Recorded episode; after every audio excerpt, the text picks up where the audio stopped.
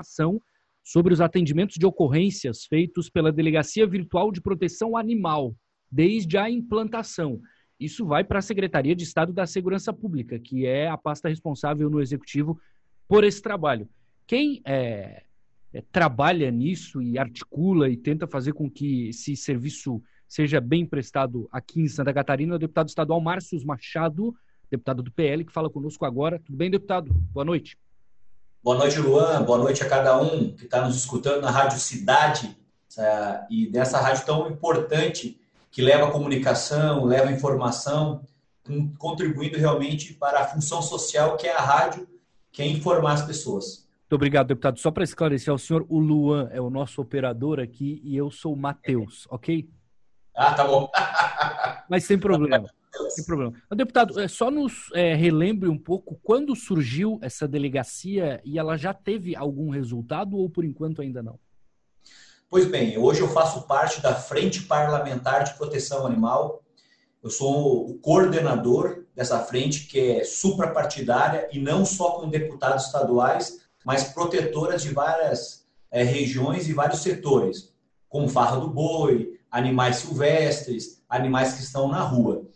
E daí eu pesquisando e buscando mais informações sobre a causa animal na questão da legislação estadual, eu encontrei um projeto de lei aprovado que transformou em lei em 2017, que cria a Delegacia Virtual de Proteção Animal. Então, todas as denúncias que tiver em relação a maus tratos, nós podemos representar neste site. Aonde fica?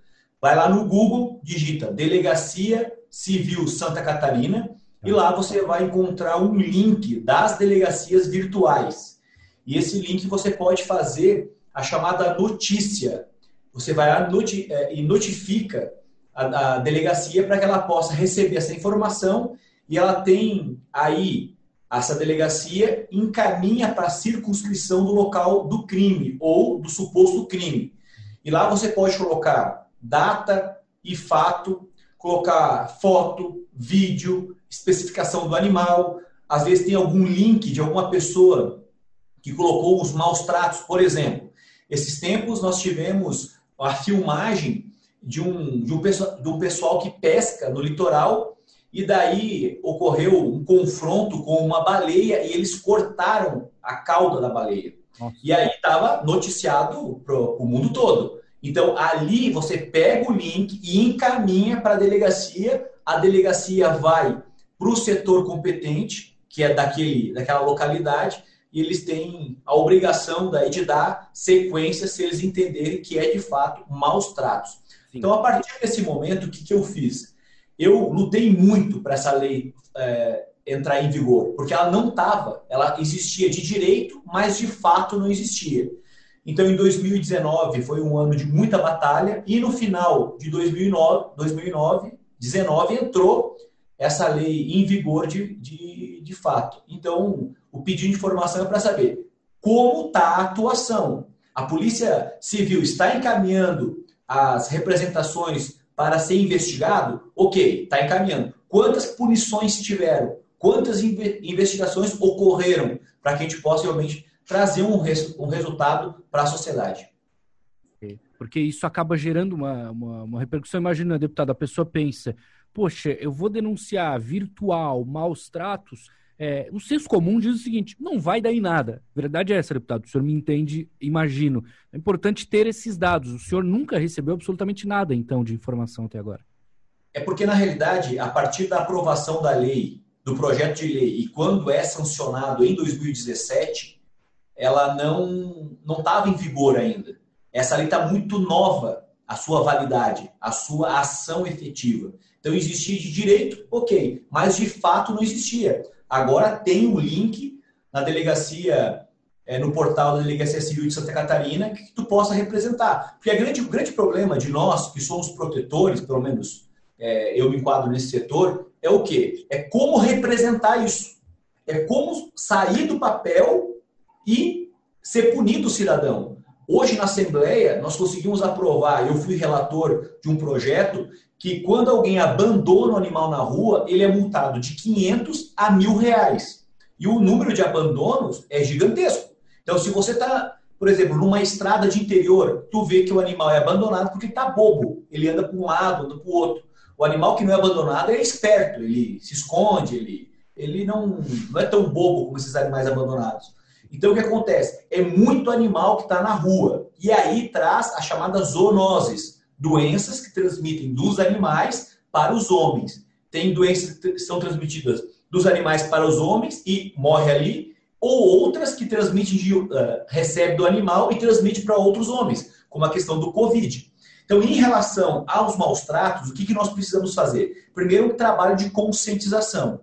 Assim, eu sou autor de um projeto de lei que já passou pela CCJ, está tramitando, que nós tenhamos, por exemplo, aulas de direito dos animais nas escolas. Porque a hora que eu consigo conscientizar a juventude, as crianças, ele, ele vai estar tá cobrando do pai quando estiver dirigindo, por exemplo, numa rodovia e passar um animal silvestre que ele freie e não atropele o animal. A mesma coisa na cidade. Ou que alguém é, ganhe um cachorro, por exemplo, e ele não é um, um, um, objeto, é um animal. Esse animal vai durar 10, 12, 15 anos. Então ele vai, muitas vezes, morder o sapato, fazer bagunça em casa, e as pessoas abandonam na rua. E o que, que nós precisamos fazer? Que a lei seja cumprida. E essa delegacia veio ao encontro de uma forma muito salutar, de uma forma muito benéfica. É uma ferramenta poderosa para que a gente possa fazer valer esse direito.